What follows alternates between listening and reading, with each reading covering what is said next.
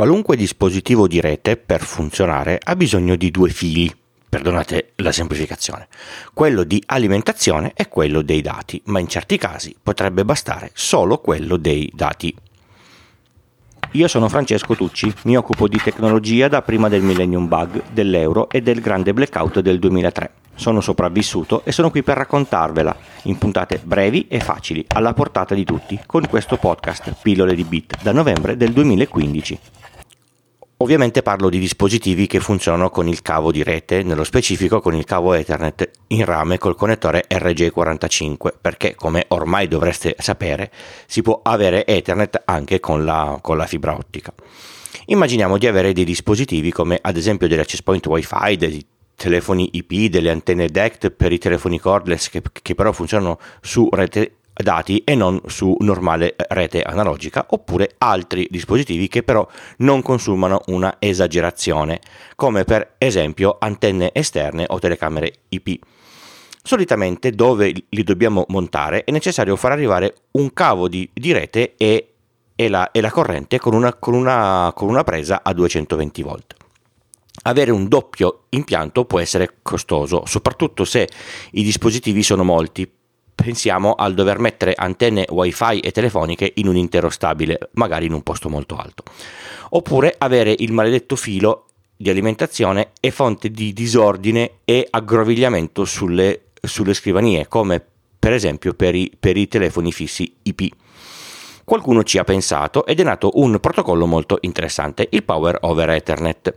Questo protocollo permette ai dispositivi di essere alimentati direttamente dal cavo di rete. Pensate che bellezza! un solo cavo e porto sia la rete che l'alimentazione. Non è una cosa così difficile eh, da ottenere, ci sono solo alcuni vincoli.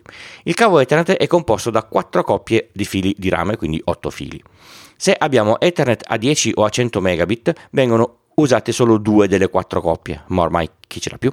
Le altre due possono essere usate per far passare la tensione di alimentazione, due fili per il positivo, due per il negativo. Se invece abbiamo velocità a 1 gigabit o, o più alta, le coppie vengono usate tutte e quattro per far passare i, i, i, i dati e quindi è necessario mettere l'alimentazione sugli stessi fili di questi dati perché è difficile mettere delle altre coppie, ovviamente. L'RJ45 ha solo quegli otto connettori e basta. La trasmissione dei dati sul cavo Ethernet è, è, fatta con una variazione di tensione. Per farla breve, per ogni coppia ci sono 8 livelli di, di tensione, a ciascuno dei quali corrisponde una, una terna di bit da 000 a 111. Questi livelli di tensione sono positivi e negativi, come potete immaginare variano molto velocemente nel tempo. Se io aggiungo una tensione continua fissa sul filo dove ce n'è una che varia, con un semplice condensatore al fondo, scusate amici elettronici e fisici per la semplificazione, posso disaccoppiare la componente fissa da quella variabile. Un, un, esempio molto facile che vi posso fare è quello sui vecchi telefoni. I telefoni di una volta, quelli che se andava via la corrente a casa funzionavano ancora, erano al- alimentati dalla centrale telefonica con una tensione continua. Quando arrivava lo squillo, la centrale mandava un eh, segnale in, in tensione alternata sullo stesso filo. Il condensatore è un componente che blocca la tensione continua ma lascia passare quella alternata. La suoneria del telefono si attivava solo con la tensione alternata e solo a valle del condensatore. Quando arriva il segnale alternato, il condensatore lo faceva passare ed ecco che il, il telefono drain squillava. Nel PoE avviene una cosa simile. La sorgente, in questo caso la porta di uno switch, genera il segnale dei, dei, dati, che è una tensione che varia nel tempo. Prima di mandarla sulla porta viene aggiunta la tensione in continua per alimentare il dispositivo r- remoto. Tutto questo finisce sul cavo. Il dispositivo riceve sulla, sulla sua porta di rete la tensione del, del PoE e, e, e i, i dati che gli interessano. Divide e prende la tensione continua per accendersi ed essere alimentato. Usa poi i, i vari dati come un normale dispositivo Ethernet. Lasciamo da, da parte i, i dati che oggi non ci interessano. Lo switch deve essere in grado di alimentare il dispositivo, per questo deve disporre di un alimentatore sufficientemente potente per far funzionare se stesso e tutti i dispositivi collegati alle sue porte. Pare una cosa banale, ma se ho uno switch da 48 porte al quale devo collegare 46 an- antenne da 15 watt ciascuna, questo switch deve poter supportare quasi 700 watt. Ho messo due antenne di meno delle porte perché tipicamente due, due porte si, si, usano per la connessione dello, dello switch al, al resto della, della, rete, ovviamente. Il dispositivo deve essere progettato per, es, per essere alimentato PoE. Direi che su questo ovviamente non ci sono molti dubbi, se non è PoE mm, lo attacco su uno, su uno switch PoE e non si accende. Vi accenno ai diversi standard per i quali alcuni dispositivi collegati a determinati switch potrebbero non funzionare, ma oggi parliamo di un mondo ideale dove esiste un solo standard. Le, porte PoE degli switch forniscono una tensione continua di circa 48 volt. Le porte non sono PoE sempre, ma solo se sono abilitate dal software dello switch e solo se il dispositivo ad esse collegato comunica alla, alla porta ehi guarda che anche io sono, sono, sono PoE.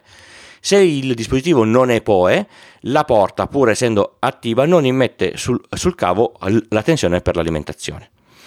Il dispositivo, una volta divisa la tensione per la sua alimentazione dai, dai, dai, dati, la regola solitamente con un circuito che si chiama convertitore DC-DC, abbassandola a una tensione sempre continua, per questo che si chiama DC-DC, consona per il suo funzionamento. Conclusa tutta questa parte di negoziazione, il dispositivo viene alimentato dal cavo di rete e, e dallo stesso cavo riceve e trasmette dati.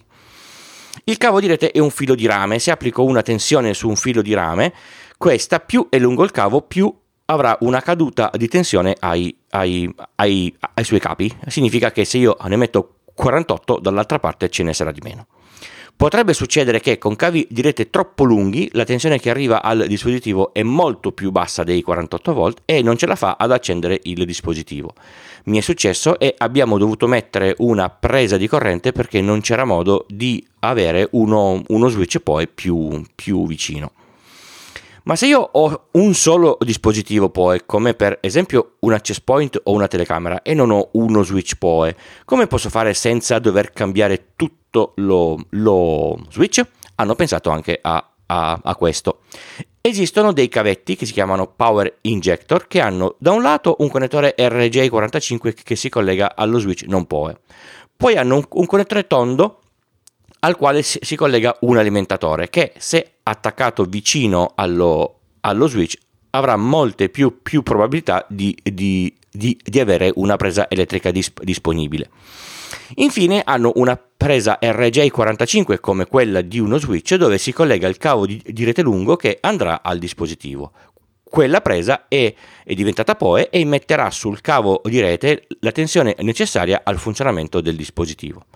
Ci sono anche degli alimentatori fatti apposta con una porta di rete RG45 dove collegare un cavetto che arriva dallo switch e una seconda porta alla quale collegare il cavo di rete che va al dispositivo e questa porta è, è PoE.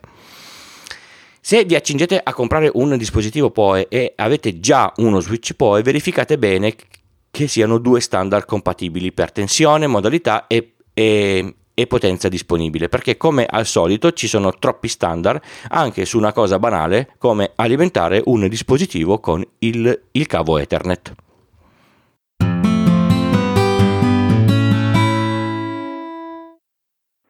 Pillole di Bit è un podcast indipendente interamente scritto, prodotto e realizzato da Francesco Tucci con l'indispensabile supporto dell'hosting Third Eye e il software di montaggio audio producer di Alex Raccuglia. Lo potete ascoltare da tutte le piattaforme di podcast il lunedì o direttamente sul sito pillole di bit col punto prima dell'it. Sul sito trovate anche tutti i canali social per la discussione online e i modi per supportarmi. Il podcast non ha pubblicità. Per chi dona più di 5 euro e mi comunica l'indirizzo, gli spedisco gli adesivi. Un modo altrettanto bello di contribuire è parlare di questo podcast con amici, colleghi e parenti. Ascoltare podcast è facile per chiunque. Pillole di Bit è anche un piccolo network. Su extra.pillole di Bit col punto prima dell'it ci sono tutti gli altri podcast. Se vi serve una consulenza tecnica informatica fatturata su iltucci.com slash consulenza trovate tutte le informazioni. Just show me the money. Nella puntata di oggi ringrazio moltissimo per le, eh, per le donazioni di, di questa settimana, Giorgio e Giorgio per i loro abbonamenti mensili. Grazie mille.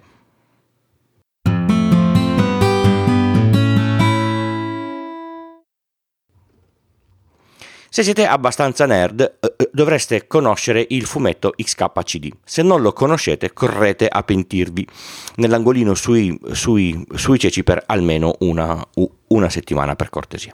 Ma visto che sono buono, vi lascio il link che è una cosa assolutamente da conoscere, non si scappa. Questo fumetto, a tematica molto nerd, come dicevo prima, a volte potrebbe essere ostico da, da, da capire per bene.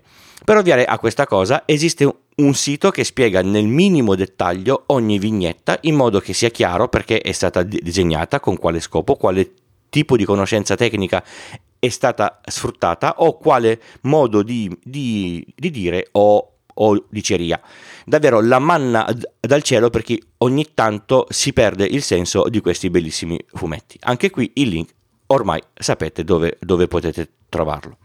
Vi ricordo che è ancora attivo il sondaggio per gli ascoltatori del podcast fino a ottobre 2022 e lo trovate al link pillole di bit col punto prima delete slash sondaggio oppure direttamente nelle note dell'episodio. È veloce, anonimo, se lo compilate con sincerità vi ringrazio tantissimo. Alla fine del, del periodo vi renderò partecipi dei, dei risultati come le altre volte. Avete ascoltato Pillole di Bit, io sono Francesco e trovate tutte le puntate a partire dalla prima sul feed o in molte del, delle piattaforme di diffusione podcast, quasi tutti il lunedì mattina presto, quasi perché per esempio il, il prossimo no, mi dispiace.